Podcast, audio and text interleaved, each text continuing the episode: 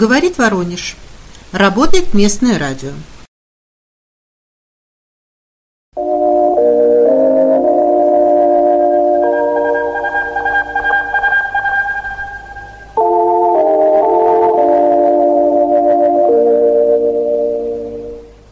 Передаем последние известия.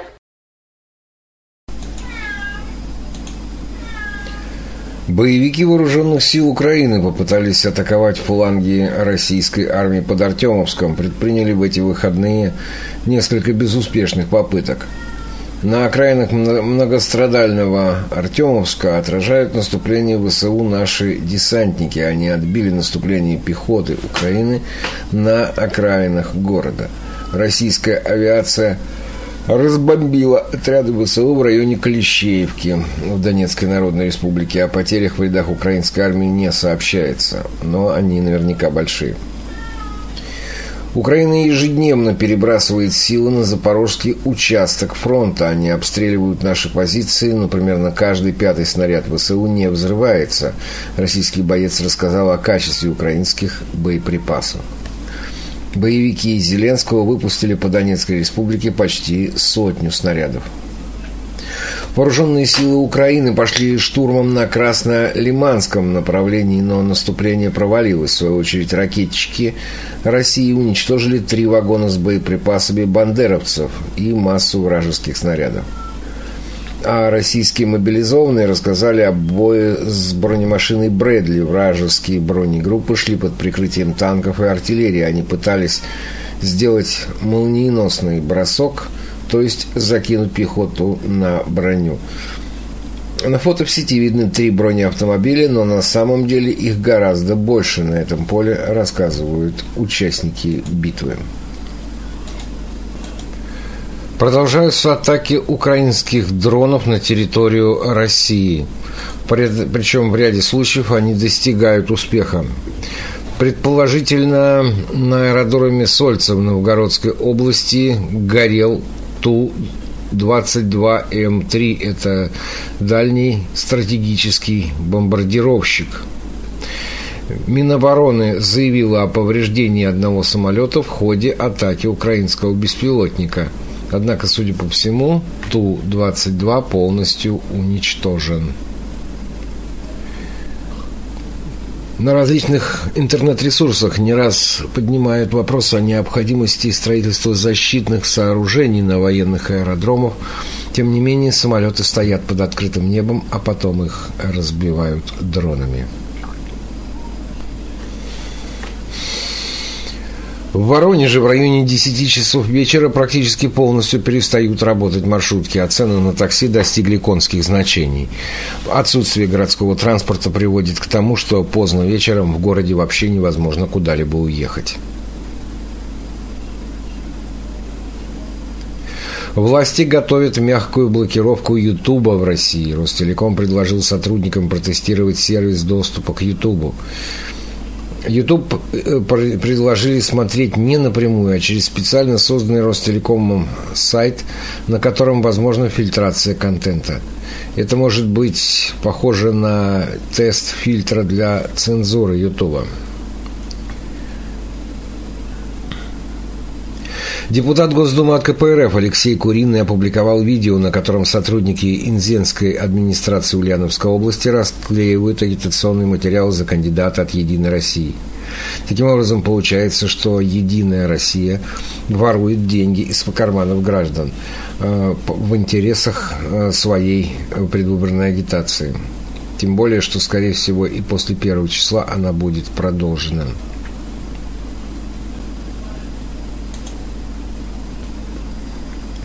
Цены на продукты олигархи хотят поднять еще на 20% без объяснения причины.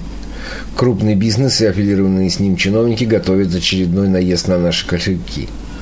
Начали раздаваться голоса о необходимости повышения цен на еду и о вреде госрегулирования в данной сфере. Совершенно цинично заявляется, что все самообразуется, люди просто перестанут меньше жрать. Вот рост цен и остановится. То, что кто-то при этом умрет с голоду, а таковых может быть много, олигархов не интересует. В Воронежской области ограничительные мероприятия введены в Панинском районе в связи с выявлением очага сибирской язвы. На территории района вводятся ограничения на посещение посторонними лицами, ввоз, вывоз и убой восприимчивых к сибирской язве животных, а также их продуктов. Заготовка и вывоз кормов, охота на восприимчивых животных. Отмечается, что в настоящее время областными структурами совместно с администрацией проведены мероприятия по локализации и дезинфекции очага инфекционного заболевания. Установлены границы очага подробностей не сообщаются. 18 августа на улице Абакана неизвестные выпустили живую семью, на правом боку которой изобразили символ красного знамени и герба СССР – серп и молот, а на левом написали «Продолжительность жизни свиней растет». Жители Хакасии возмущены произошедшим и хотят знать имена заказчиков и исполнителей этой провокации. Донские коммунисты требуют снизить тарифы на электроэнергию в Ростовской области. Они проводят широкую общественную кампанию по сбору подписей на эту тему. В регионе на сегодняшний день такса на энергоснабжение в пределах соцнормы составляет 4,81 рубля за киловатт-час. Цена электричества сверх нормы подбирается к 7 рублям и тормозить не собирается. Это при том, что в Ростовской области расположены целый ряд электростанций но наличие своих электростанций никак не обеспечивает коммунальные, не облегчает коммунальные платежки, констатируют организаторы подписной кампании. Торговый оборот между Грузией и Россией с начала года превысил полтора миллиарда долларов. Этот показатель увеличился по сравнению с аналогичным периодом прошлого года почти на 25%. Россия находится на втором месте среди крупнейших торговых партнеров Грузии после Турции. Премьер-министр Михаил Мишустин распорядился расширить перечень техники, которую аграрии могут приобрести по программе льготного лизинга. Теперь это не только тракторы и комбайны, но и автотранспорт, прицепы и железнодорожные вагоны, которые можно использовать для перевозки сельхозпродукции. В России с 1 сентября все ученики начальных классов будут обеспечены горячим питанием. Об этом сообщила вице-премьер Татьяна Голикова. По ее словам, в этом году правительство направит на организацию бесплатного питания для школьников 67 миллиардов рублей. В России по итогам первого полугодия резко выросли цены на новые автомобили. По данным исследования Сберавто и аналитического ресурса Чек Индекс, средняя стоимость машин достигла 1 миллиона 900 тысяч рублей. Более четверти опрошенных россиян заявили, что не имеют сбережений. Об этом свидетельствуют данные опросов ЦИОМ. 68% тех, кто откладывает деньги, хранят их в рублях. В ООН призывали разблокировать пути для доставки гуманитарных грузов в Нигер. Как заявили в организации, около двух миллионов детей пострадали из-за продовольственного кризиса и нуждаются в помощи. В Израиле продолжаются акции протеста против судебной реформы, проводимой правительством. Первые принятые поправки ограничивают возможности Верховного суда влиять на решения исполнительной власти, а также дают возможность правительству и министрам контролировать отбор судей. На западную часть США обрушился мощный тропический шторм Хиллари, который принес проливные дожди. Непогода привела к коллапсу на дорогах. Отменены сотни авиарейсов. В опасных районах началась эвакуация населения. Тысячи демонстрантов прошли маршем по улицам столицы Бангладеш-Даки, требуя отставки премьер-министра страны Шейх Хасины и распуска парламента. Протестующие обвиняют власти в нарушении прав человека и коррупции. Оппозиция требует проведения досрочных выборов.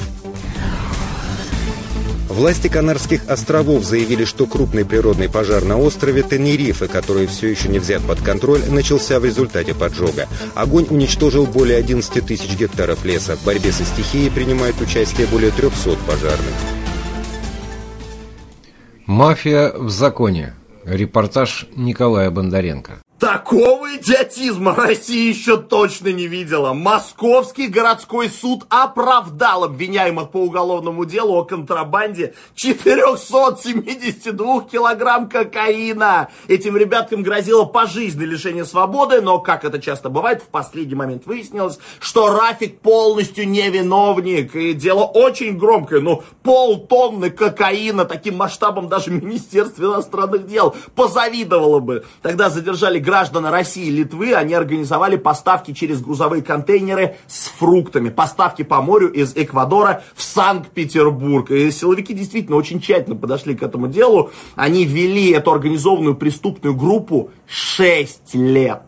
230 свидетелей, 50 обысков, 150 экспертиз, 270 томов материалов уголовных дел. И суд, несмотря на все это, несмотря на эту огромную титаническую работу, посчитал, что, что вина обвиняемых не доказана. А как может быть по-другому? Вы представляете, сколько стоит полтонны кокаина? Это же миллиарды, миллиарды рублей. В нашей стране, как вы понимаете, это очень и очень весомый аргумент. И, собственно, их отпустили отпустили прямо в зале суда со словами, ребят, вы, пожалуйста, не попадайтесь больше, не отвлекайте нас, идите работайте в конце концов. И по нашему законодательству они теперь имеют право на реабилитацию, а также материальную компенсацию. Но почему бы и нет, да, если деньги сами к ним липнут абсолютно безнаказанно. И учитывая вот эту фактуру, да, вот эти вновь открывшиеся обстоятельства, я теперь думаю, а им кокаин случайно не вернут, но они же типа не виноваты, почему бы не вернуть в конце концов? Вообще чудно получается получается, что в нашей стране, в Российской Федерации, где сажают за лайки,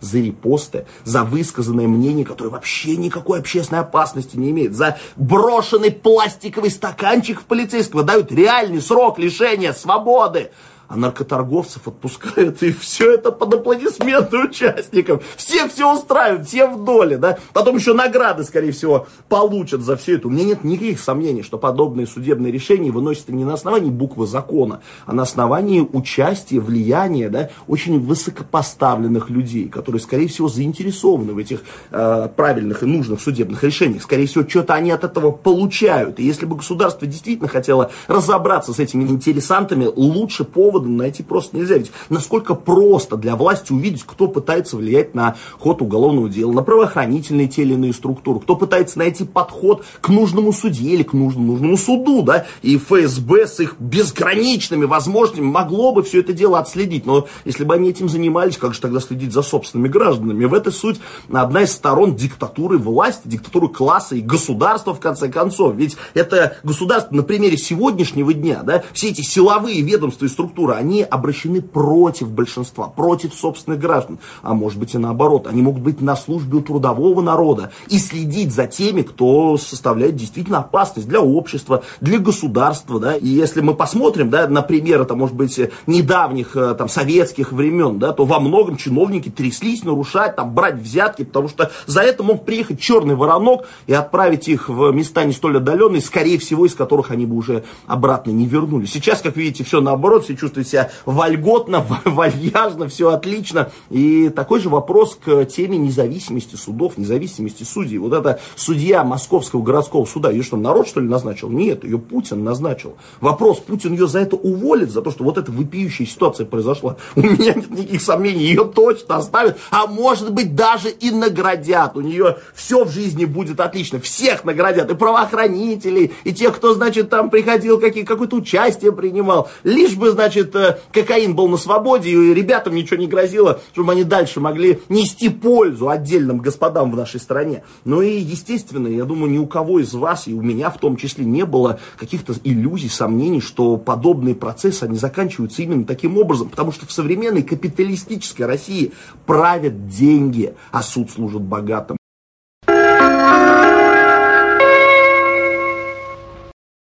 Центробанк во вторник повысил ключевую ставку сразу на 350 базисных пунктов, до 12% годовых. Регулятор пояснил, что такое решение принято с целью ограничения рисков для ценовой стабильности. Что стоит за этим решением и как отразится на экономике страны? Меньше месяца назад, 21 июля, Центробанк уже повышал ставку до 8,5%. Тогда регулятор заявил, что повышение следует ожидать и в дальнейшем. Теперь в Банке России снова пояснили, тренд на повышение, вероятнее всего, сохранится. По мнению коммунистов, такая денежно-кредитная политика не способствует выполнению стоящих перед страной задач. Обострились все противоречия, в том числе и угрозы, о которых я вам не раз говорил. Продолжается обнищание, вымирание, раскол общества усилился, и ситуация в этом отношении с новейшими технологиями тоже продвигается крайне сложно. Если у вас рубль подешевел за этот год на 70%, если у вас такая ставка, если монетизация 54%, если у вас 44 тысячи предприятий в офшорах, они бы могли вам казну дать 5 триллионов, если вы не в состоянии взять налоги с олигархии. Вам показывают пример 20 ведущих государств, а вы прежнему нам доказываете, что 16 242 МРОД хорошо. Он в Польше в три раза выше, в Литве в два раза выше. В КПРФ давно настаивают на смене финансово-экономического курса. Депутаты фракции КПРФ неоднократно вносили на рассмотрение Нижней палаты парламента законопроект о полномочиях и функциях Центробанка. Документ предлагает возложить на Банк России ответственность за рост экономики и придать ему статус казенного учреждения. Девальвация валюты, она ведь и поднятие ставки по кому ударила? Целый ряд предприятий занялись реальным импортозамещением. То есть э, сэкономили средства, разыскали, э, сделали проекты, закупили оборудование. Но для того, чтобы закончить, теперь же им надо на 70% больше денег. У нас из стран двадцатки только российский банк, Банк России, скажем, не имеет ответственности за рост экономики. Мы такие поправки вносили, но они были отвергнуты с нашей точки зрения необоснованно. В Минфине уже заявили, что дефицит федерального бюджета по итогам текущего года может превысить плановые значения и достичь 2,5% ВВП. Повышение ставки, по мнению коммунистов, вполне укладывается в логику правящего класса, особенно на фоне решения о секвестировании расходной части бюджета на 10%. Нужно понимать, что для них гораздо проще следовать в прежнем русле рекомендаций там, Всемирного банка, Международного валютного фонда, которые обычно дают развивающимся странам, а точнее, правильнее говорить, наверное, колониально зависимым странам, э, всегда, когда говорят, что нужно вот вроде как оздоровить экономику, да, начиная с чего? Сокращение социальных расходов, да, урезание, так сказать, всевозможных статей, связанных с обеспечением народонаселения. Вот они этим и занимаются, они привыкли действовать по этим лекалам, их этому учили. Вместо сокращения расходов по социальным статьям коммунисты предложили целый комплекс мер. Прогрессивная шкала налогообложения, национализация ключевых отраслей, жесткий контроль над банковской системой. В условиях военной угрозы экономическая и социальная политика должны прежде всего отвечать интересам населения, уверены в КПРФ. Владимир Путин поддержал предложение Минпромторга передать 100% акций Объединенной судостроительной корпорации в управление ВТБ. Ранее глава государства раскритиковал руководство корпорации за убыточные контракты, заявив, что это не соответствует интересам страны. ВТБ будет управлять ОСК в течение пяти лет. Напомним, что весной этого года глава ВТБ Андрей Костин предложил стране новый этап приватизации. Инициативу активно поддержал финансово-экономический блок правительства. В Компартии выступили категорически против. По мнению коммунистов, подобные предложения сегодня недопустимы. Если мы распродадим остатки государственной собственности, мы не сможем управлять экономикой, потому что бизнес не подчиняется правительству и работает сам по себе. Только мобилизация ресурсов и только национализация всех этих ресурсов поможет выйти из прорыва, поможет восстановить экономику. Компартии отмечают, страна до сих пор не преодолела последствий грабительской приватизации 90-х. Тогда было уничтожено порядка 80 тысяч предприятий. Он был печальным для подавляющего большинства населения, а для тех, кто, собственно, приобрел эту собственность и до сих пор в состоянии извлекать из нее миллиардные доходы, этот опыт можно считать сверхудачным. Я думаю, что мало где какая страна могла бы похвастаться, опять же, в кавычках, таким удачным опытом, потому что мало где элита имеет возможность настолько безудержно обогащаться, как у нас. Фракция КПРФ неоднократно вносила на рассмотрение Госдумы законопроекты, которые позволят в кратчайшие сроки сформировать бюджет развития и преодолеть затянувшийся кризис. Но ни парламентское большинство, ни правительство страны не поддерживают эти инициативы. Мы уже шесть раз носили закон о прогрессивной шкале налогообложения. Кстати, в странах двадцатки только Россия имеет плоскую шкалу налогообложения, а эксперты даже Института экономики РАН считает, что э, даже если не, верхнюю планку сделать 30%, то это даст минимум дополнительно 5 триллионов бюджет. Вот вам уже деньги, э, которые, в принципе, якобы кто-то ищет. Коммунисты особо подчеркивают, в условиях объявленной нам гибридной войны у страны нет времени на раскачку. Необходимо предпринимать срочные меры, направленные на мобилизацию всех ресурсов. Самое принципиальное – это национализация ключевых отраслей экономики, стратегическое и тактическое планирование в развитии хозяйственной деятельности, э, жесткий контроль над банковской системой, э, пресечение всех возможностей для утечки капиталов, пока такие возможности существуют. Это более решительные шаги, направленные на выход из долларовой системы. Это все, что связано с консолидацией международных возможностей по противостоянию политике неоколониализма.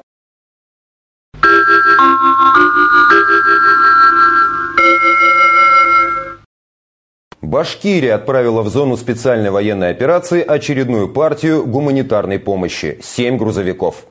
В формировании конвоя приняли участие представители администрации Кировского и Ленинского районов Уфы и коммунисты Башкирского рескома КПРФ. Мы сегодня желаем нашим товарищам довести все, что собрали до наших участников э, и бойцов специальной военной операции, и чтобы они быстрее завершили эту возложенную обязанность по защите нашего Отечества и вернулись живыми и здоровыми. Пять минут до отъезда. В колонне семь грузовиков. На лицах провожающих улыбки. В фурах самое необходимое. Собираются как строительные материалы, как э, продовольственные материалы. Также и собирается техника, которая помогает нашим бойцам на Э, фронте для обеспечения их быта. В этот раз коммунисты Башкортостана решили оказать не только материальную помощь, но и поддержать земляков морально. Издали книгу стихов башкирского поэта Мустая Карима «Я ухожу на фронт». Это очень актуальные, очень правильные, вовремя подобранные слова, которые будут нужны для поднятия высокого морально-боевого духа наших бойцов на линии соприкосновения.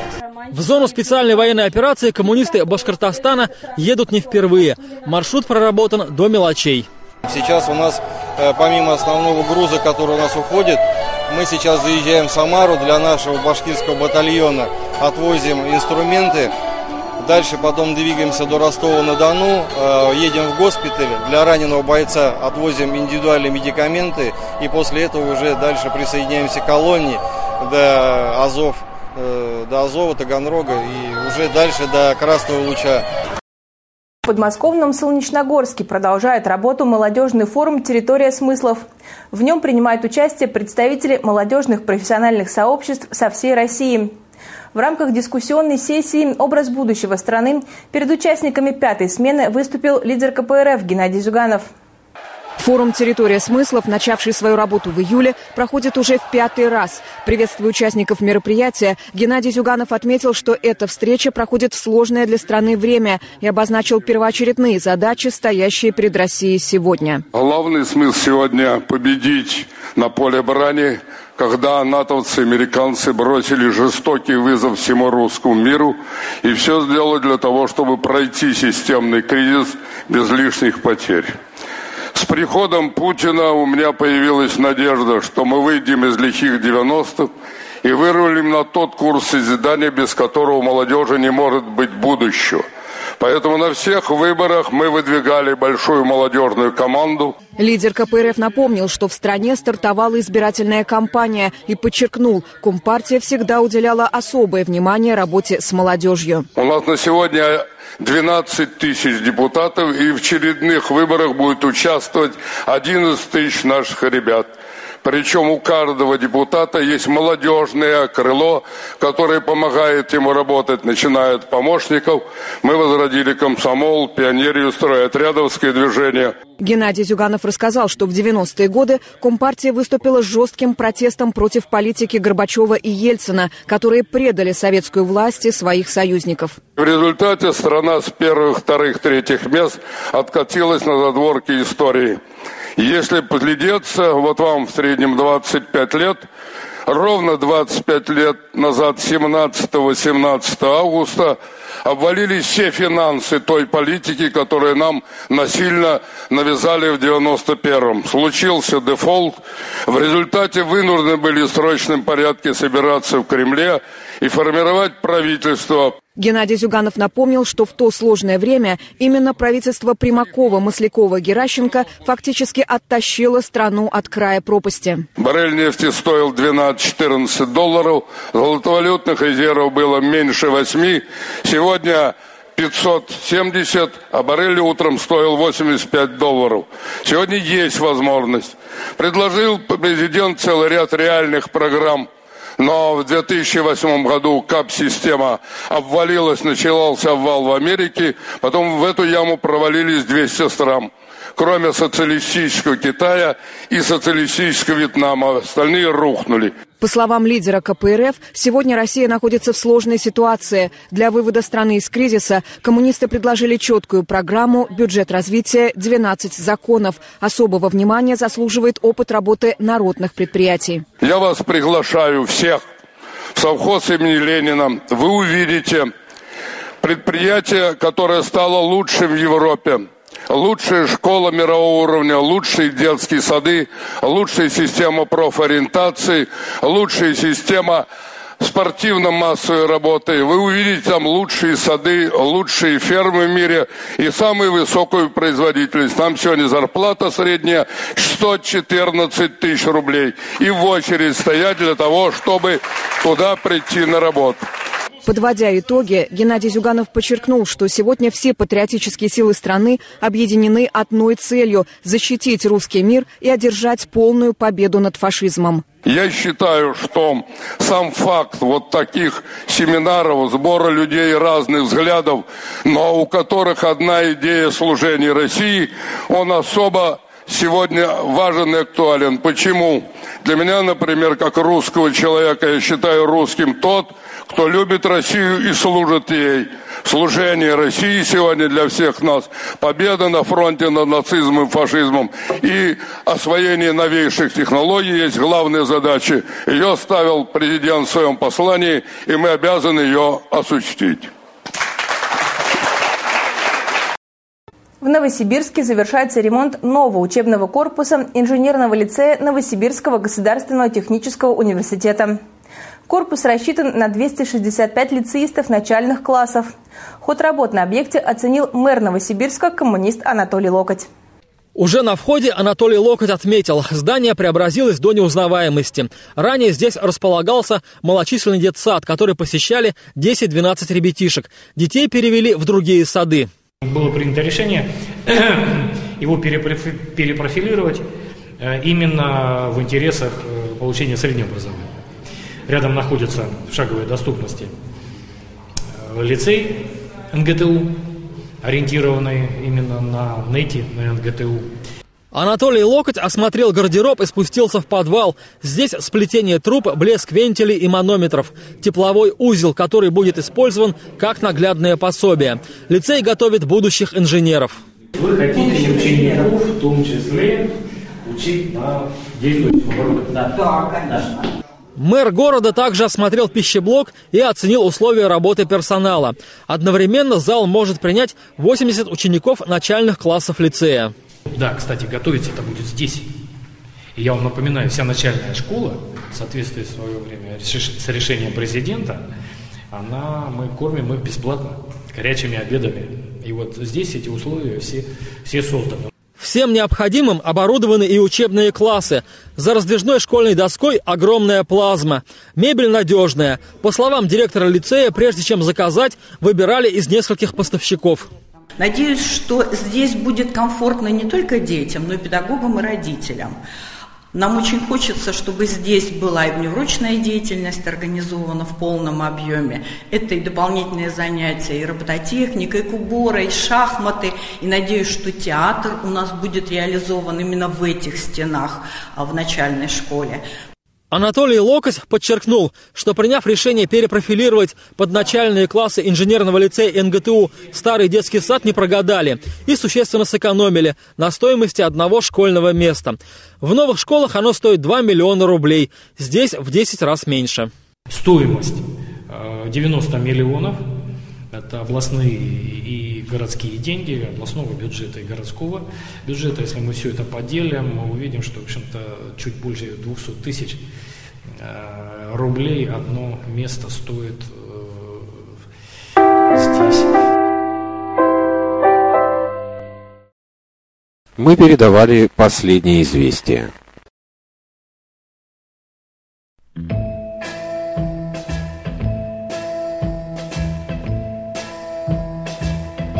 По сведениям Воронежского областного гидрометцентра, в ближайшие сутки ожидается облачная с прояснениями погода, кратковременный дождь, гроза.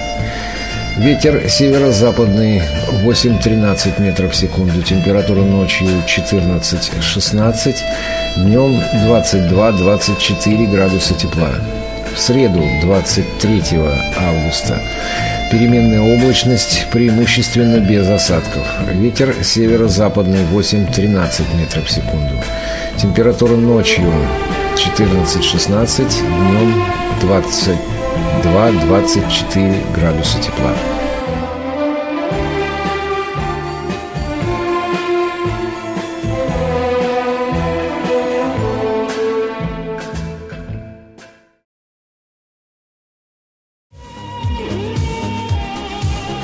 Ретранслятор. Актуальное интервью.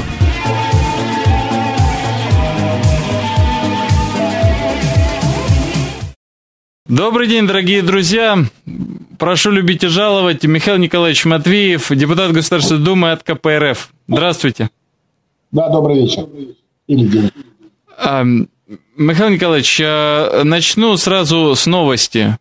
За непостановку на воинский учет мигрантов – Нужно лишать гражданства РФ, заявил зампред Комитета Госдумы по региональной политике и местному самоуправлению депутат-коммунист Михаил Матвеев.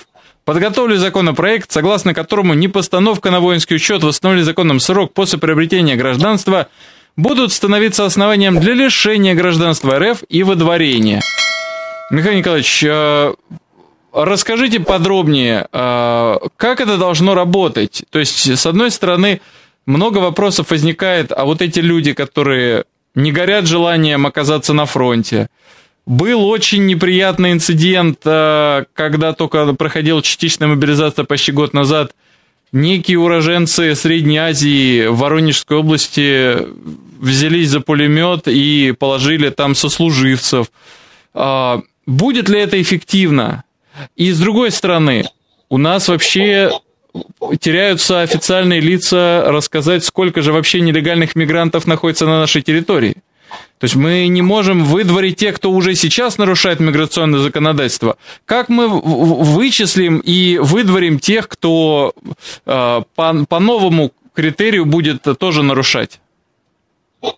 Ну, здесь у вас в вопросе сразу как бы в одну кучу иммигранты и граждане России, которые являются выходцами там, из республик, допустим, Средней Азии или Закавказья. Инициатива, с которой вы начали свой вопрос, касающийся воинской повинности, она, в общем-то, не является э, каким-то революционным шагом. Если ты являешься гражданином э, какой-то страны, да, и э, находишься в призывном возрасте, то тебя призывают вооруженные силы. Это происходит везде. В Израиле, когда ты получаешь гражданство, тебя отправляют служить, причем и мужчин, и женщин, к примеру, да. В тех же республиках, к примеру, Таджикистане или Азербайджане или э, Узбекистане служат э, местные ребята. А здесь речь идет о том, что какая-то вот происходит странная история, начиная со СВО. Она, к сожалению, не подтверждена данными официальными, и э, строится исключительно на таких как бы, ну, наблюдениях людей, которые находятся там, здесь, то есть и так далее. То есть гипотеза звучит следующим образом. Ее высказал э, никто иной, как э, глава Следственного комитета Александр Бастрыкин. Он, ну, в вольном изложении его цитата звучит примерно так. Пока русские на СВО, значит, сражаются, мигранты здесь в тылу, значит, э, ну, организовывают пятую колонну, или, как-то так он высказался, да. То есть вот есть такое ощущение в обществе. Возможно, оно глубоко ошибочное. О том, что в армии, э, в том числе и в специальной, на специальной военной операции, э, воюют представители коренных народов России. Разных. А, и русские, и татары, и буряты, и чеченцы, да, то есть осетины и так далее. Но там почему-то очень мало новых, э, скажем, граждан России из выходцев из Средней Азии и Закавказья, хотя их численно становится уже больше, чем многих народов страны. Например, паспортов гражданам Таджикистана, российских паспортов, раздали уже 600 тысяч, только с 2016 года. Вот. При этом бурятов, допустим, меньше 500 тысяч. Все знают, что буряты сражаются в СВО, и даже Папа Римский там не, некоторое время назад сделал такую злобную цитату в отношении чеченцев и бурятов о том, что они являются такими вот он заметил их, так скажем, участие в СВО, да? Но почему-то никто не замечает участие в СВО э, вот таджиков, узбеков, казахов и так далее. А, у меня есть гипотеза, почему так происходит. Она связана с тем, что э, законодательство российское э, этих национальных республик позволяет, позволяет иметь и двойное гражданство, и второе гражданство. То есть, и более того, за участие в военных конфликтах на других территориях сразу им да. уголовное дело за наемничество. Да, да, да, за наемничество, либо в Уголовном кодексе, например, Казахстана существует две статьи за наемничество, за участие в, в иностранных вооруженных формированиях. Аналогичные статьи существуют в Киргизии, в Таджикистане и так далее. И люди, многие, которые являются гражданами этих республик, а, в том числе русские по национальности, этнически русские, возвращаясь после участия в СВО или значит, где-то там на Донбассе к себе в республике, получают там реальные сроки по 10, там 12 лет. И у меня есть переписка с нашим МИДом, где я пытаюсь как бы обратить их внимание на эту ситуацию. И она безрезультатная, да, то есть людей сажают. Возможно, по этой причине значит, э, представители этих э, выходцы, скажем так, будем такой термин использовать, выходцы из этих республик, в данном случае Средней Азии, не горят желанием участвовать в специальной военной операции, в мобилизации, в службе в вооруженных силах.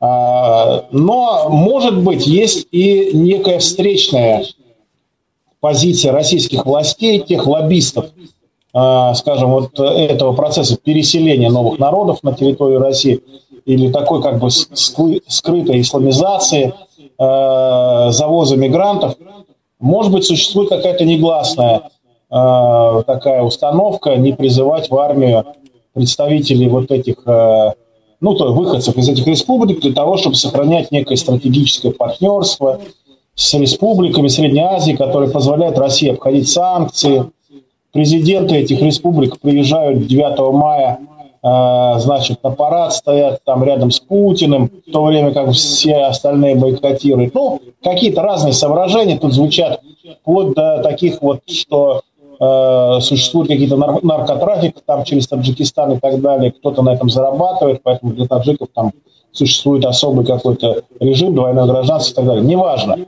Важно, что проблема такая обществом ощущается, она ощущается как, как ощущение несправедливости.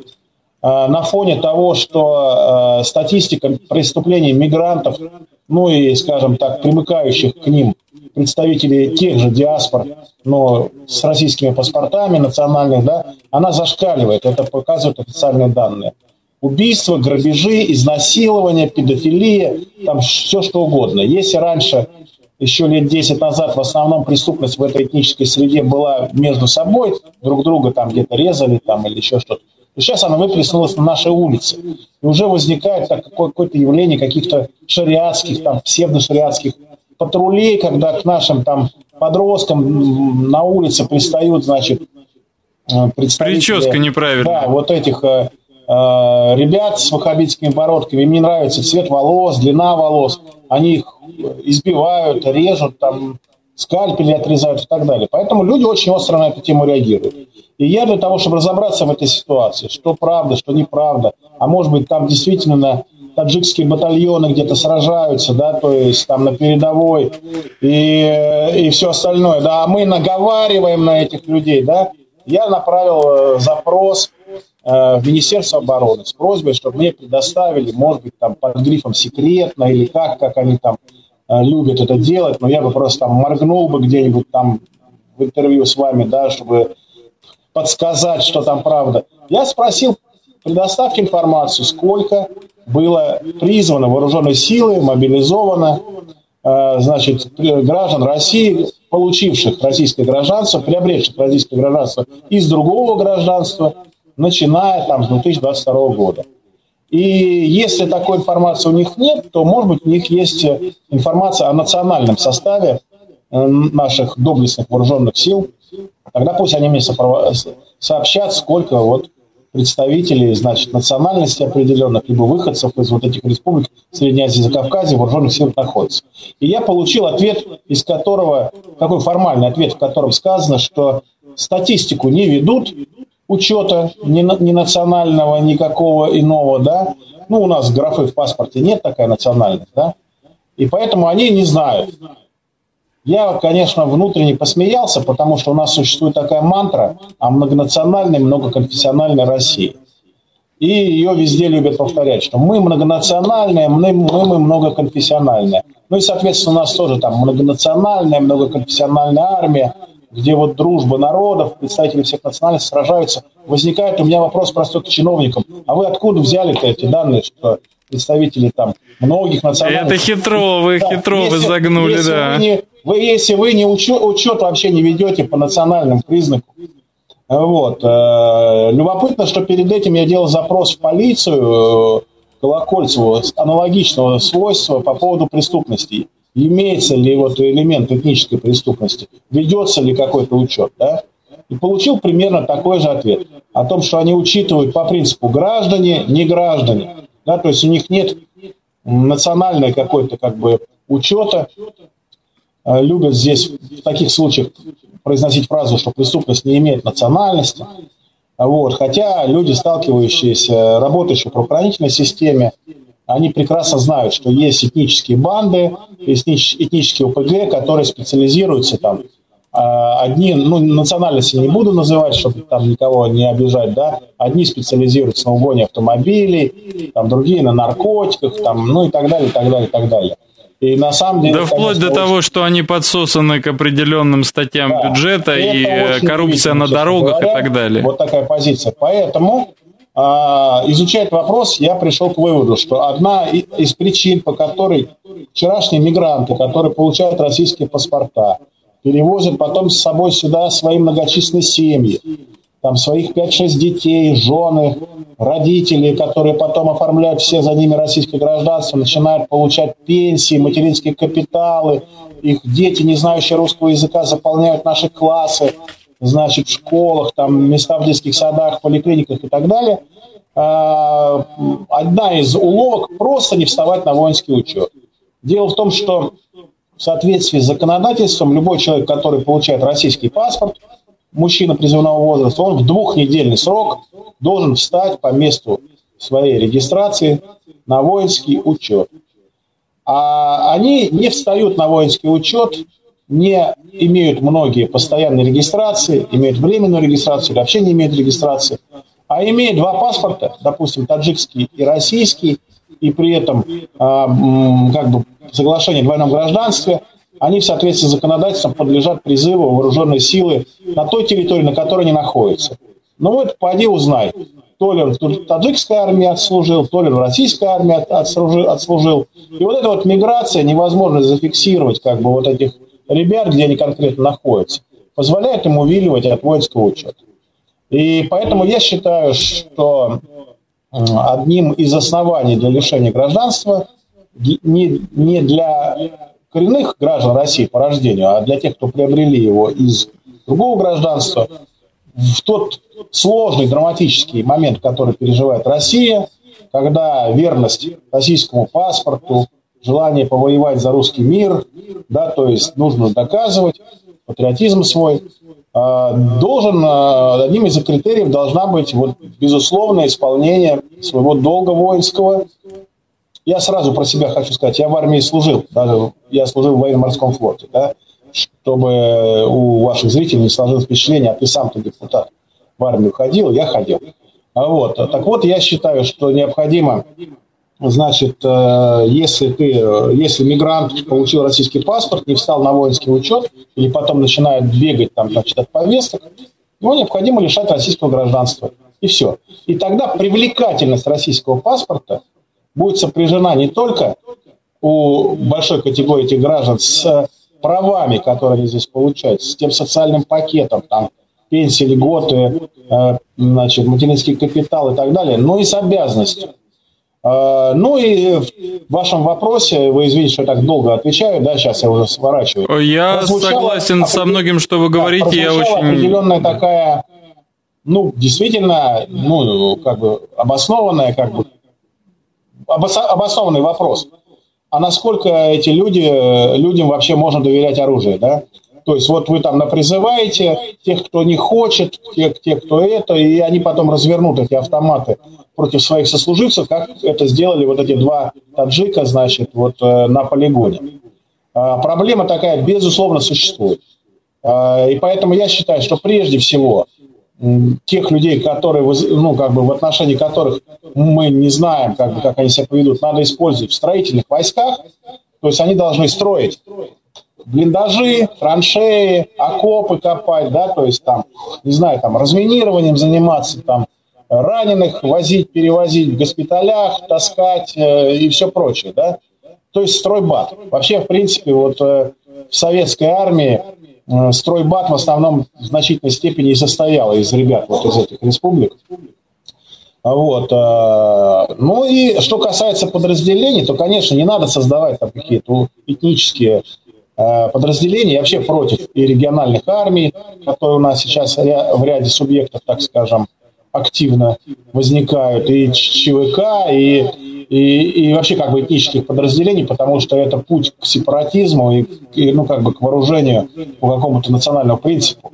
А, надо просто, ну, как бы, если во взвод, в один взвод, там, где находится 30 человек, а, одного, двух, там, трех вот э, мигрантов, грубо говоря, там, бывших э, направлять, то находясь вот в воинском коллективе, где у них нет большинства, они будут просто нормальными солдатами подчиняться будут э, всем э, своим командирам и ситуации, как вот э, там расстрелы сослуживцев и так далее, они как бы, ну, сойдут на нет, скажем так. Я и вообще не исключаю, что эта история была провокация, направленная на то, чтобы э, задать такой как бы тренд, э, нас не трогайте, да, то есть, а то мы можем вот так повести себя.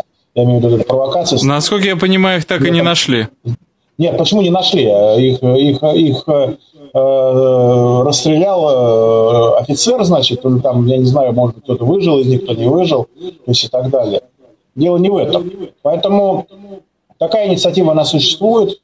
И, э, наверное, где-то в сентябре месяце я ее внесу, и мы посмотрим, как в Государственной Думе, э, какие, какие депутаты найдутся, которые начнут против нее выступать. Если какие, у вас, какие у вас ожидания? Единая Россия как отнесется?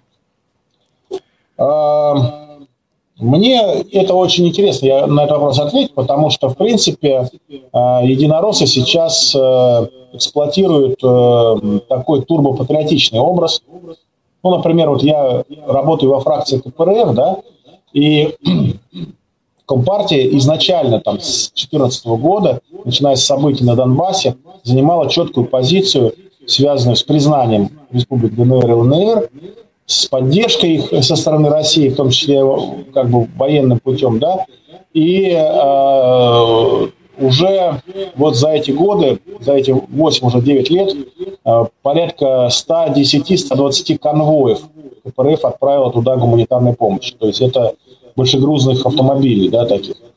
А единороссы все это время, пока мы махали флагами, я лично в Самаре там проводил Э, митинг под, в 2014 году э, под э, лозунгом «Путин, признай Новороссию», да, единороссы все это время нам рассказывали о безальтернативности Минских соглашений, про то, значит, Россия... И выдав... только сейчас оказалось, да, нас обманули. выдавала ополченцев, граждан Украины, Украине, ну и всячески показывала, что нас там нету, да, вот, и поэтому Значит, это мы только сейчас узнали, что там Вагнер был, там еще что-то такое, да. Вот. Э, поэтому мне трудно сказать, как э, коллеги из э, партии технического большинства, значит, вот отреагируют на эту мою инициативу. У меня есть один такой пример. Я внес сразу после начала СВО законопроект, выступил с инициативой о том, чтобы ветеранов боевых действий, статус ветеранов боевых действий давать не только военнослужащим российской армии, но и военнослужащим народной милиции ДНР и ЛНР, которые являются гражданами России, причем начиная с 2014 года, которые там воюют. И моя инициатива ну, была на словах поддержана, но прошло больше года, ее всячески мурыжили, мурыжили, не принимали там, подвесили, значит, правительство подвесило заключение. Пока э, состав авторов этой законодательной инициативы не был переписан, у нас там было порядка 30 депутатов, значит, вот разных фракций, кроме «Единой России», да, а, а потом мою инициативу взяли, полностью практически слово в слово переписали, ее, это, инициатором ее стал формально числиться такой господин Турчак, видный единорос, который запомнится многим тем, что он в Харьковской области рассказывал местным жителям о том, что здесь Россия навсегда.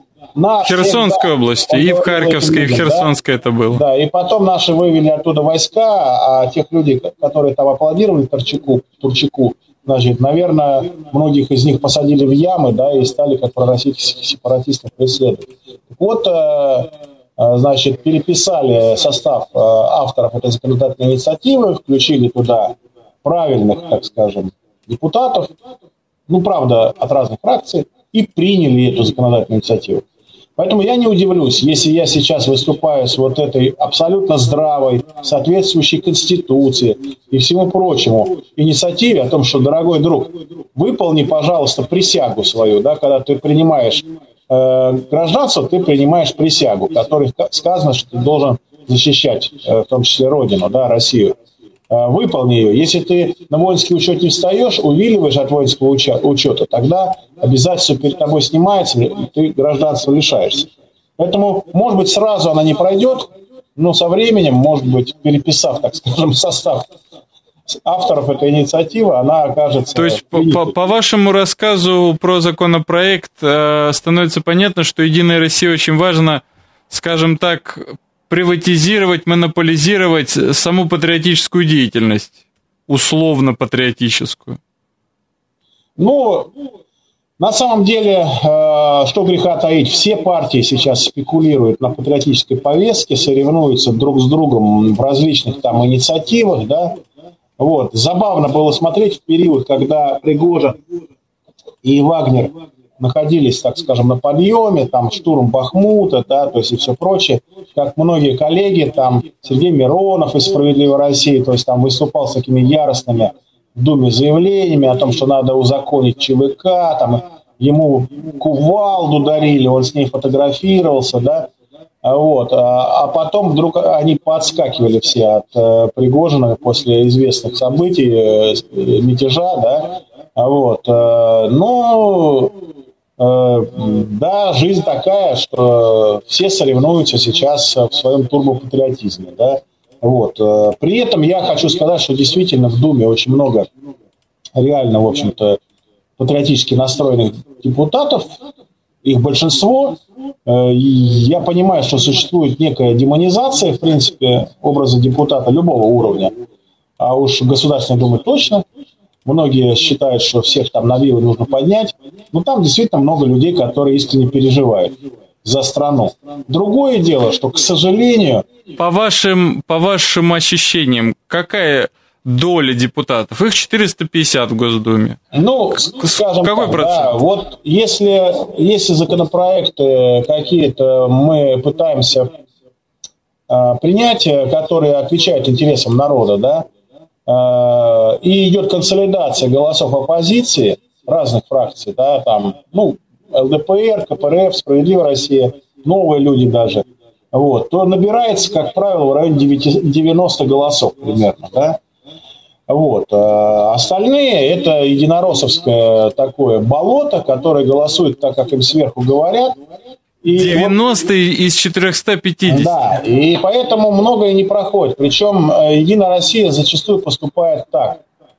А, когда идет такая какая-то правильная, здравая инициатива, ну вот, допустим, там Путин, э, есть майские указы, так называемые Путина, они, по-моему, еще чуть ли не 12 какого-то года, по которым там средняя зарплата учителя, врача, то есть медработника должна быть там по региону, там определенная и так далее. В общем, смысл заключается в том, что у нас не, не достают до сих пор эти заработные платы медработников, там, учителей и так далее.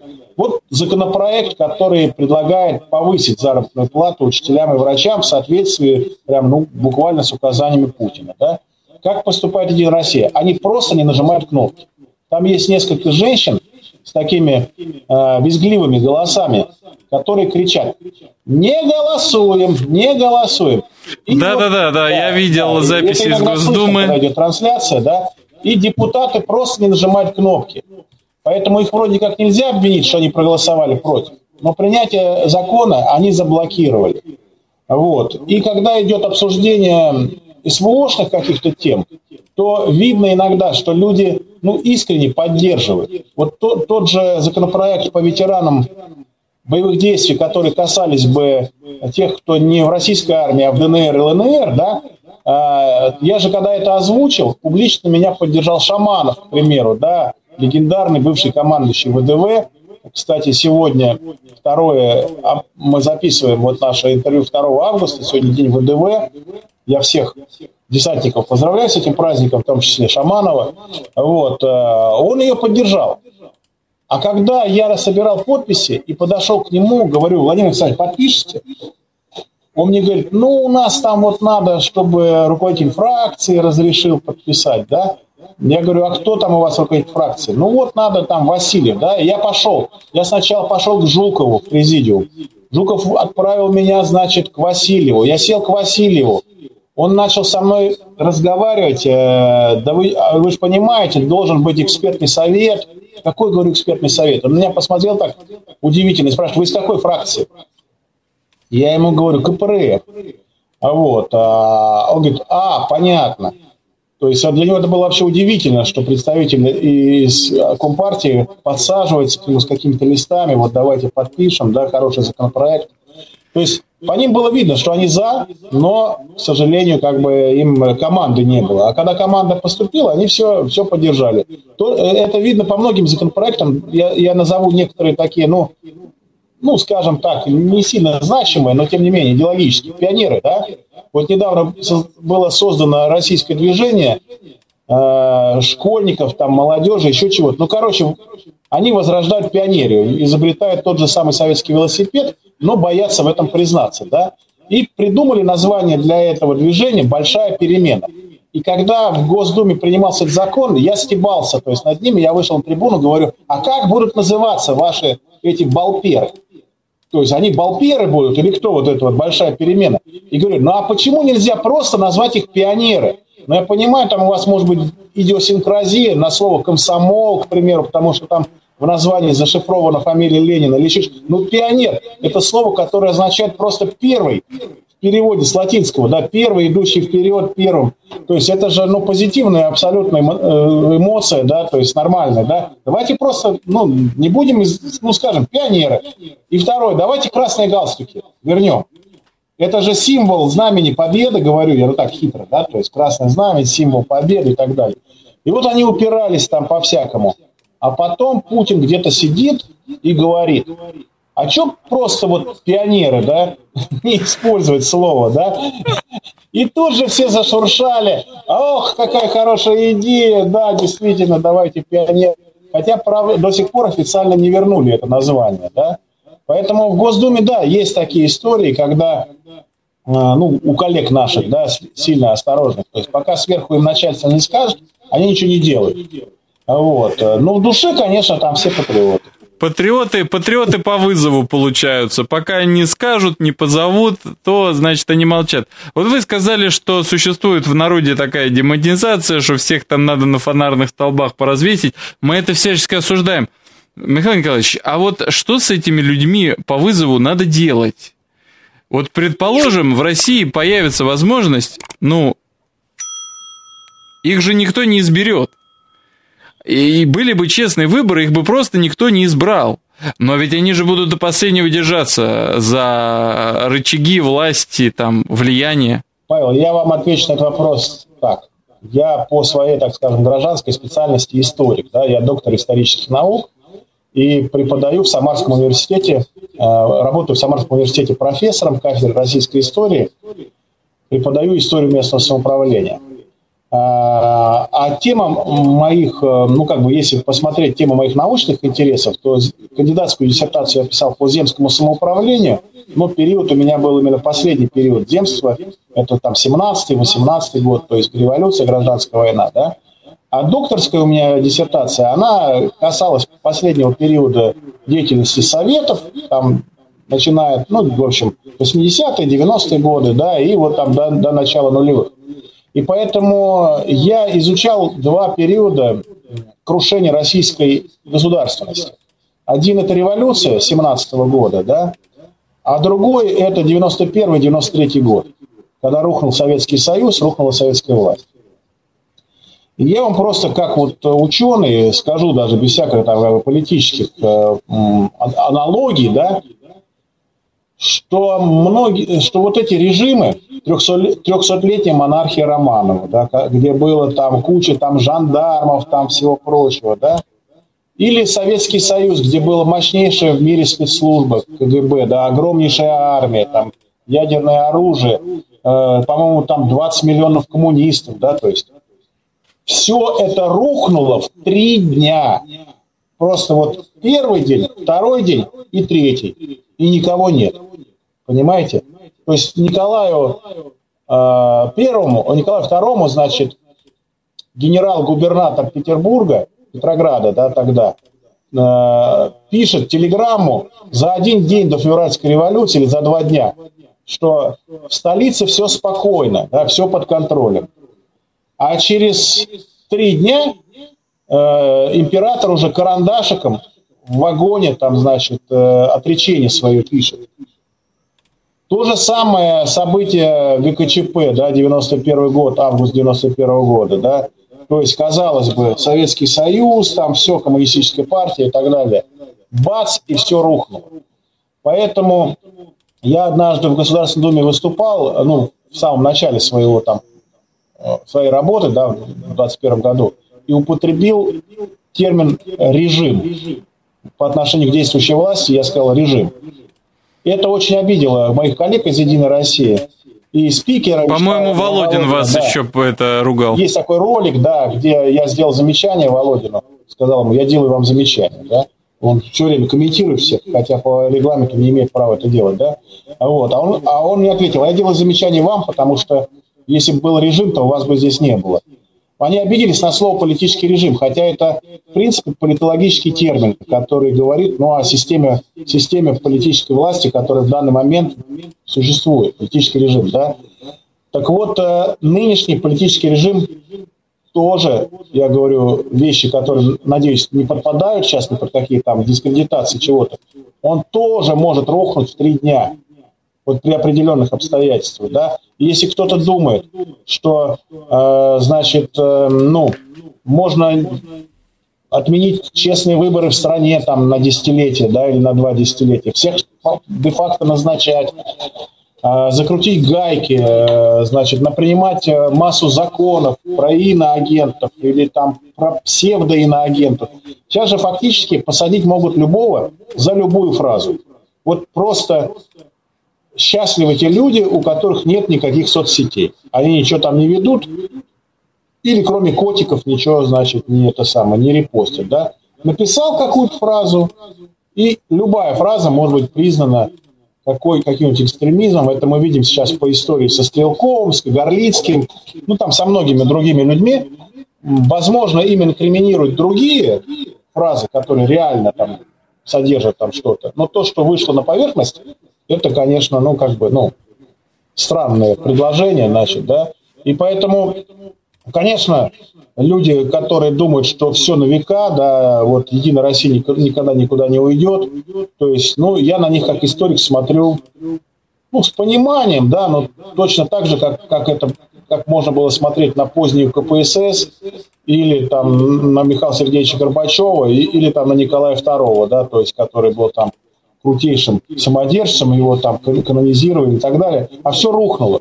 Потому что устойчивость государства, она в том числе зиждется и на нормальной выборной системе обновляемости власти. Да?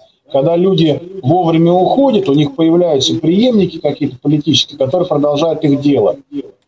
Даже вот история с Китайской Народной Республикой, которая не, не, не может, на мой взгляд, конечно, считаться там примером демократии какой-то, да, но тем не менее, вот начиная там с Дэн Сяопина и так далее, если посмотреть, там вот эта вот схема преемничества, она велась так достаточно, ну, грамотно, заранее готовили людей. А сейчас э, ощущение такое, что после Путина э, ничего существовать в России не может, потому что а, вопрос, а кто же может его сменить, а в том числе из тех людей, которые, ну, как бы им могут быть э, рекомендованы, является огромной завесой тайны от тех самых, от того самого народа, которого это прежде всего касается. И в этом я вижу большую уязвимость э, вот, нынешнего политического режима. Употреблю такой политический термин, не надо на него обижаться, это обычная история, обычный термин, да, вот. В этой связи, ну, э, сегодня Единая Россия большинство, а завтра их ни одного в парламенте. И нас, кстати, может тоже там не быть никого. То есть ни, ни, ни Компартии, ни Справедливой России, ничего. Просто всех сметут, да, и будет что-то новое. Вот. Э, любые варианты, в принципе, возможны, когда, тем более, когда страна находится в условиях военных действий, все, все процессы внутренние, политические, экономические, социальные, они обостряются до предела. Э, все-таки пред, как бы предшествием революции 17 года была Первая мировая война, которая, в которую Россия вошла э, ну, таким преуспевающим государством, да, вроде как бы, да, такой там сильная армия, были шапкозакидательские настроения, да, мы сейчас германцев порвем, а закончилось все это колоссальной депрессией, да, то есть там в обществе экономическим кризисом там и всем прочим. Поэтому э, мы пока воюем еще только полтора года, а вот запас прочности у России есть, конечно, безусловно, то есть даже при том бардаке и бюрократии, которая у нас существует, вот, э, ну, власть должна, безусловно, предпринимать сейчас определенные реформы, или, ну, может быть, не слишком правильное слово, но как, как, как-то она должна быть адекватна тем вызовам и угрозам, которые существуют, проводить модернизацию, в том числе э, в политическом плане, конечно, ну, опираться на различные силы, а не все концентрировать в одних руках. Очень интересно наш разговор э, сместился. Давайте э, еще углубимся в эту тему. А вы сказали, при определенных условиях режим может слинять за три дня, исчезнуть, рухнуть. А при каких условиях? А, верхи не могут жить по-старому, управлять по-старому, они за не хотят. Классическая революционная ситуация, которая определение дано Лениным. А, понимаете, а, скажу крамольную вещь, но они многократно, в принципе, уже написаны всеми там политологами и так далее. Мятеж Пригожина показал колоссальную уязвимость российской власти. Понимаете? Колоссальная. То есть, когда вроде бы э, режим настолько закрутил гайки внутри, там, да, Навальный сидит, э, все там представ... сторонники его и какие-то там пацифисты, проукраинцы, заукраинцы, там, слиняли, значит, э, за границу и оттуда клевещут на нашу, значит, прекрасную родину. А, вот. Э, внутри все в едином порыве шьют антимаскировочные сетки, да, то есть там помогают армии, начиная там с простой уборщицы, заканчивая губернатором. А вот. Э, рейтинг президента колоссально растет, значит, все, сплоч... все сплотились. А вдруг выясняется, что, может быть, перед внешней угрозой какой-то, ну, условным украинским наступлением мы сильны, да? А перед внутренней, когда 6 тысяч или сколько там их было вооруженных людей, поставили на уши там полстраны и как нож сквозь масло, масло прошли через там сколько там, 8 или 9 областей, да, от Ростова до Москвы. Практически без единого выстрела, да? Но это впечатляет, мягко говоря. Это заставляет э, задуматься а не только о том, что сейчас вот начинают говорить, давайте Росгвардии дадим танки, там, пушки и так далее. Росгвардия вообще это те, которые внутренние волнения, так скажем, должны пресекать, а не внешние, да, это не армия, да. Уже, получается, танки нужны, пушки здесь для э, собственного, как бы, там, внутреннего, как бы, порядка. А, это говорит о, ну, если не колоссальной слабости того политического режима, который существует, но о наличии огромных проблем. Причем Пригожин ведь это один из э, а, людей, ну, не скажу ближнего круга, но он очень доверенное лицо было. Я, насколько понимаю, президента в том числе, да. Не зря Путин использовал слово предательство. Это действительно предательство было ну, со стороны Пригожина, я здесь ничего не говорю.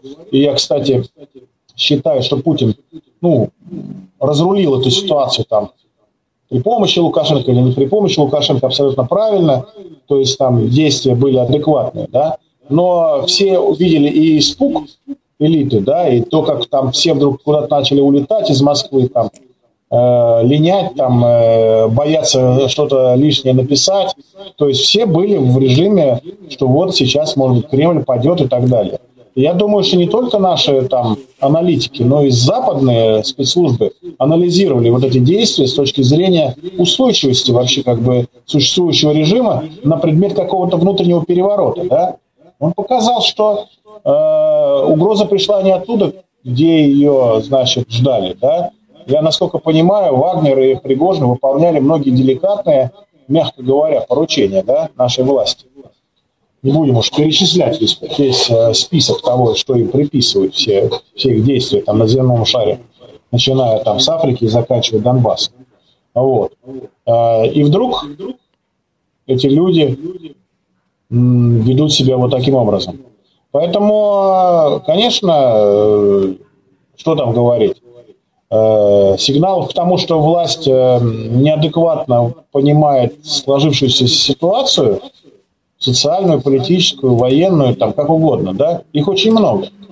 И люди, которые пытаются, пытались об этом говорить, ну, может быть, нарушая, безусловно, определенные правила, скажем, которые в условиях войны надо соблюдать, тот же Стрелков, к примеру, да, или там Клочков, там, ну, какие-то критики, военкоры там и так далее, да, их сейчас пытаются а, заткнуть. А, может быть, это и правильно с точки зрения как бы, ну, определенной цензуры, которая в военное время должна присутствовать. Но это не убирает проблему. То есть она, оно саму проблему не убирает. То есть когда возникают многие вопросы, да, много вопросов возникает. Я там, например, на заседании Думы в прошлом году поднял вопрос, связанный с транзитом газа через Украину. И то, что мы, э, «Газпром» Украине денежки немалые платит ежемесячно. Да? Сейчас, кстати, они поднимают, по-моему, чуть ли не на 40% расценки. Да? Вот. Ну, это для меня чуть, чуть ли не лишением мандата закончилось и угрозами э, чуть ли не уголовного дела. Да? То есть реакция была, прямо скажем, острая. Да? Вот.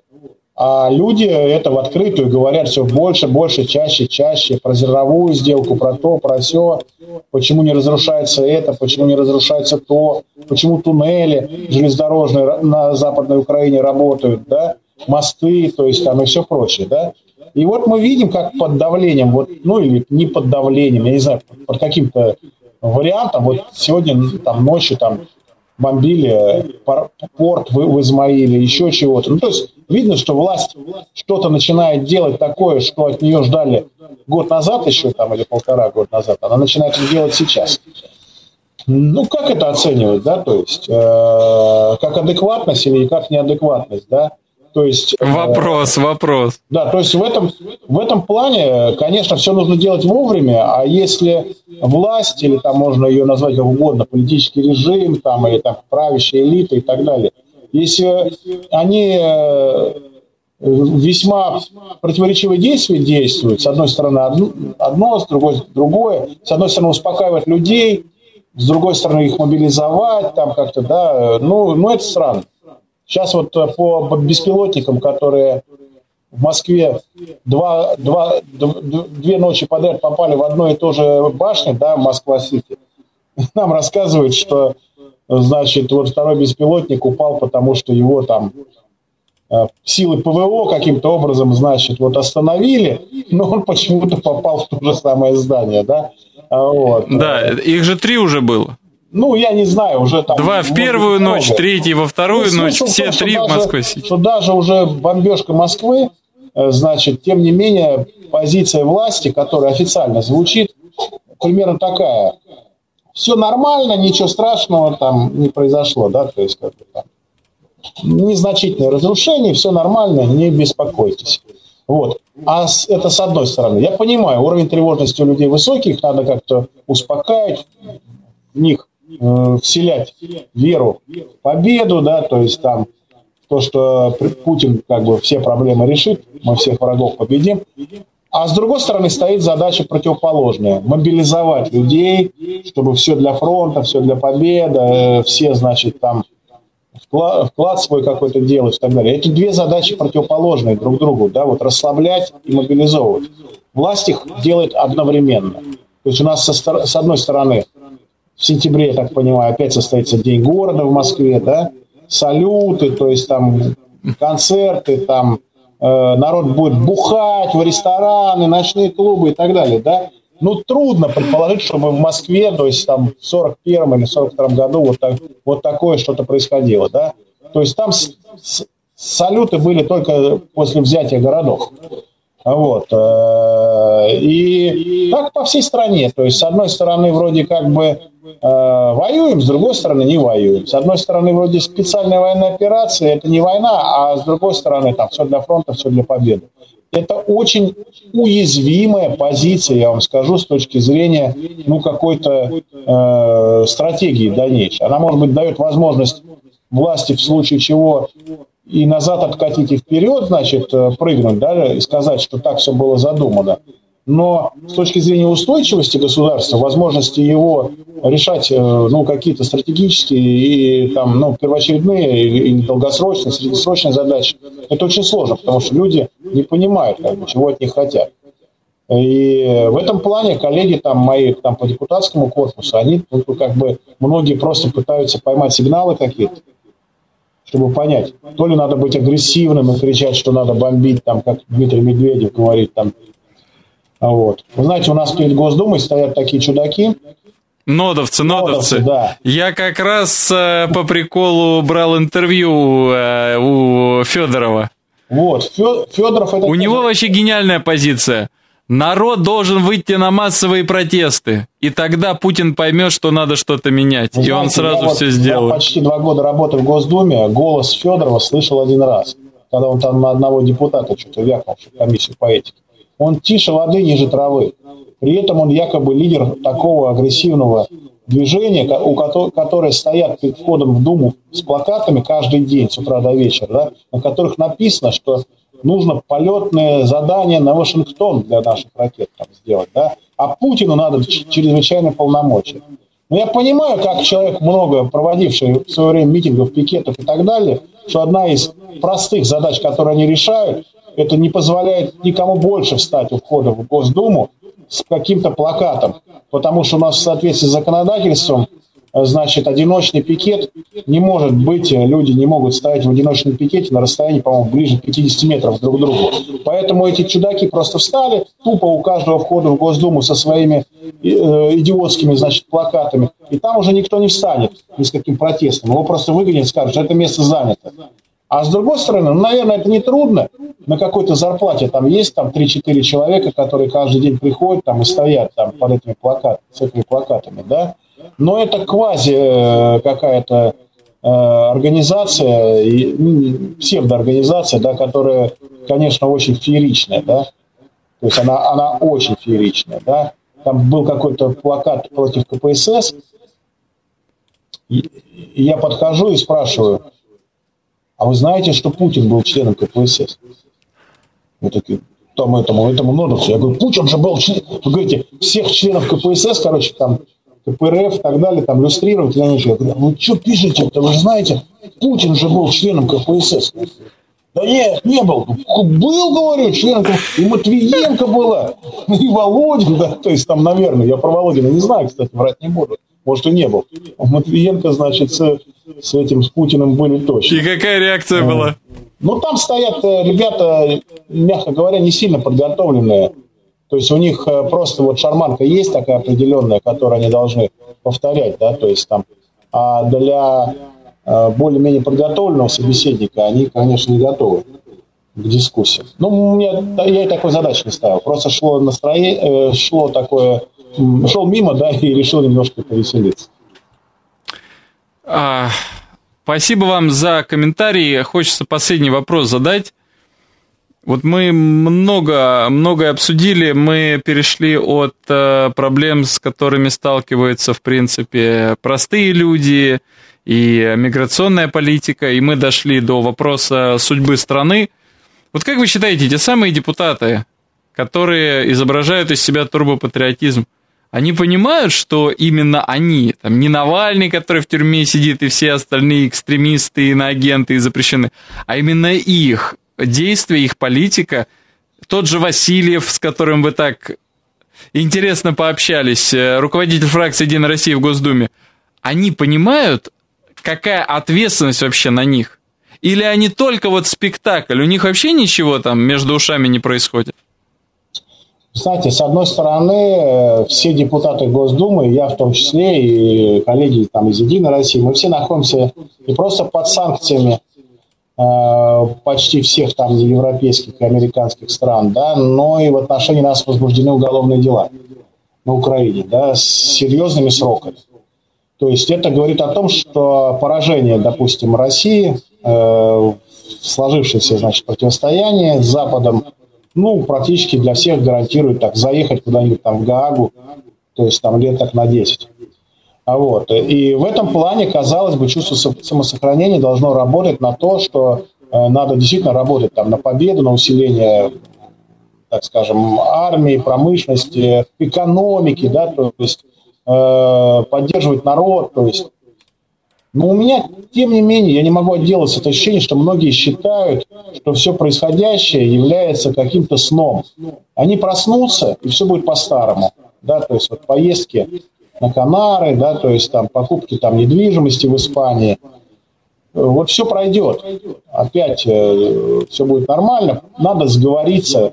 Ну, договоримся как-нибудь с Западом, да. Все-таки мы часть западного мира. Ну, вот немножко повздорили. Ну, пытаемся заставить их, Байдена и прочих, там, считаться с нами.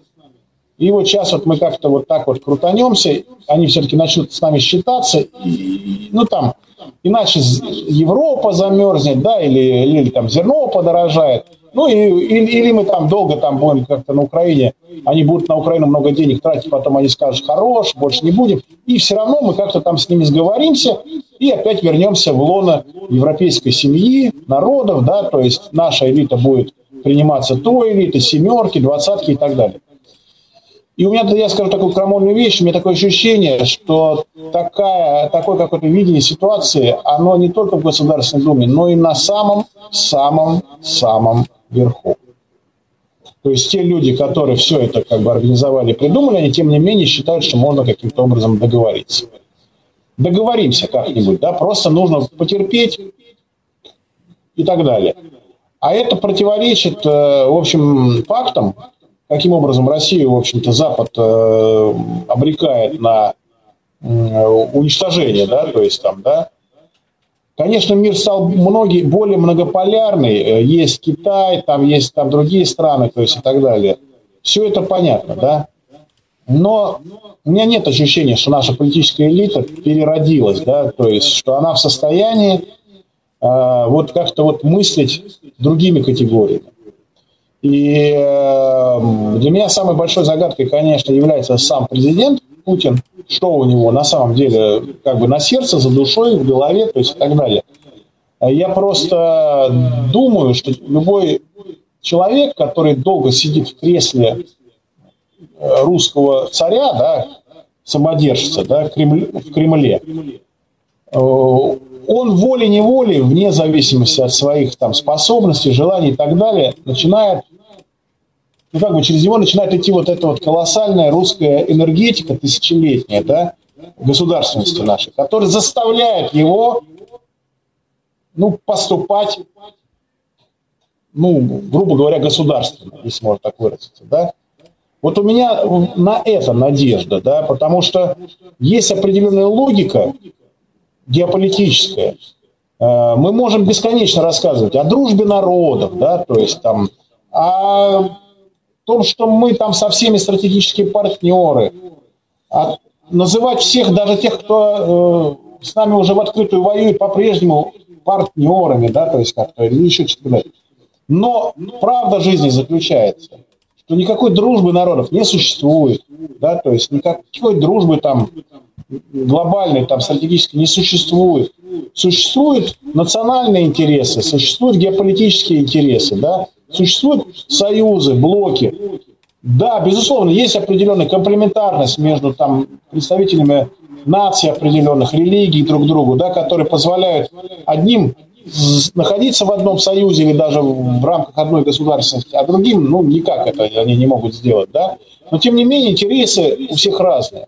И вот пока мы не поймем, я имею в виду вот представители политической элиты, правящего класса, пока мы не поймем, что во всех решениях, которые мы принимаем, мы должны отстаивать русские интересы, интересы русской государственности, да, Э, интересы собственной страны России.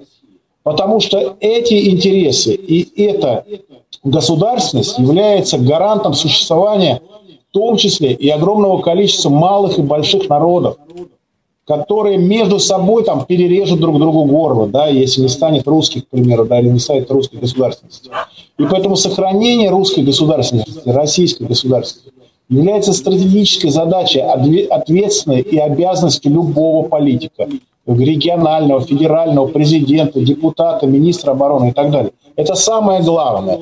Потому что рухнет, если это все, все погибнет абсолютно, да, и все усилия предыдущих поколений, э, будь это там Советский Союз, или это будь там Российская империя, или там вот до Киевской Руси, или если кому нравится там до чего угодно, до Херсонеса можно копать, да, то есть там все это может оказаться на смарку сметено. Идет жесточайшая конкуренция между цивилизациями, между народами, между нациями, да, и в этой цивилизации, и, и в этой конкуренции надо в 21 веке выживать, надо быть адекватным и с военной точки зрения, и с военно-технической, и с научной точки зрения, с образовательной, с социальной, с идеологической, да, с духовной, со всех точек зрения. Вот это вот самое важное, на мой взгляд. Поэтому Бог его знает, как оно дальше будет происходить, но наша задача как бы не быть равнодушными к той драматической ситуации, в которой сейчас находится страна. Ну, я, может быть, пафосно вот так вот заканчиваю. Я да? подписываюсь под Но вашими это словами. Такой как бы философский, может быть... Я думаю, здесь даже взгляд, не да. стоит ничего комментировать. Дорогие друзья, Михаил Матвеев, депутат Государственной Думы, был с нами. Подписывайтесь на телеграм-канал Михаила Матвеева. А, подписывайтесь на мои ресурсы. До новых встреч. Всего доброго, до свидания. Передача подготовлена радиостанцией «Местное радио Воронеж» Ленинского райкома КПРФ. Всего вам доброго!